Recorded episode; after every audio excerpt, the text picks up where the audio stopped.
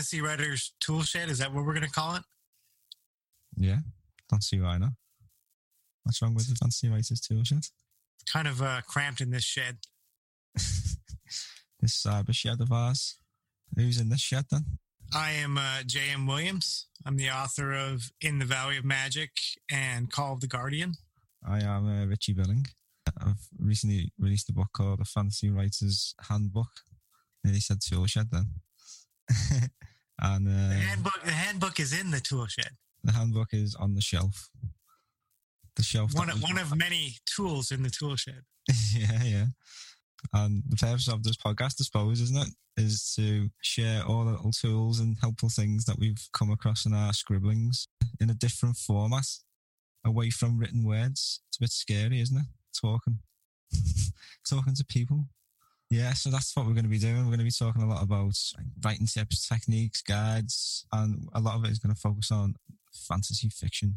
Yeah, we're both members of a a group of fantasy writers. We write for a company called Fiction Vortex. We write in a shared universe called Of Metal and Magic. It's high fantasy. So we work with other fantasy authors. So this is going to just be a deep dive of us sharing what we've learned along the way and what we're continuing to learn every day. Some of the some of the topics we might look into.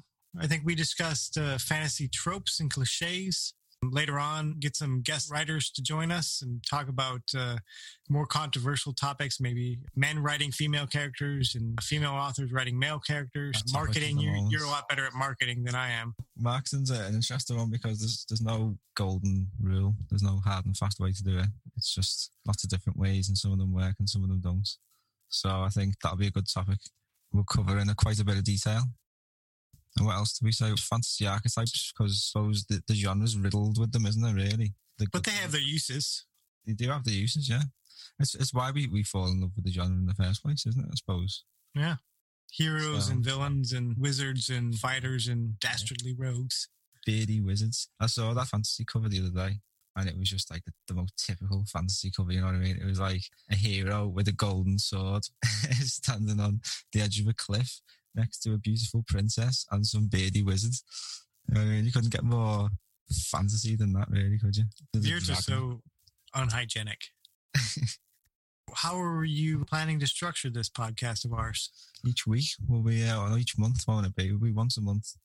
We'll be having a little bit of a general catch up on the, the latest news in the, the past few weeks and talking about the things we've read, any recommendations for things, any particular books uh, that we've come across. We'll be talking about writing tools, tips, particularly things that can help you with the likes of like your Instagram page or like mailing lists and or like things that you probably don't really think about that much, but are really helpful.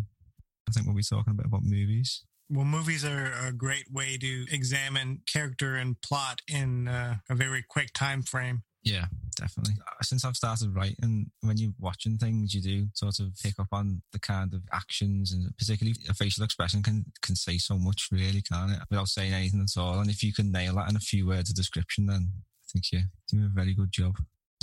And then we'll be looking to do giveaways and giving you chances to win freebies, and we'll be doing that Q and A's as well, and maybe a few book reviews. So there's plenty plenty to come. So we hope you uh, you'll join us. It'll be a good experience. Yeah. So hit the subscribe button below and stay in touch, and then you'll get the first episode sent straight to you.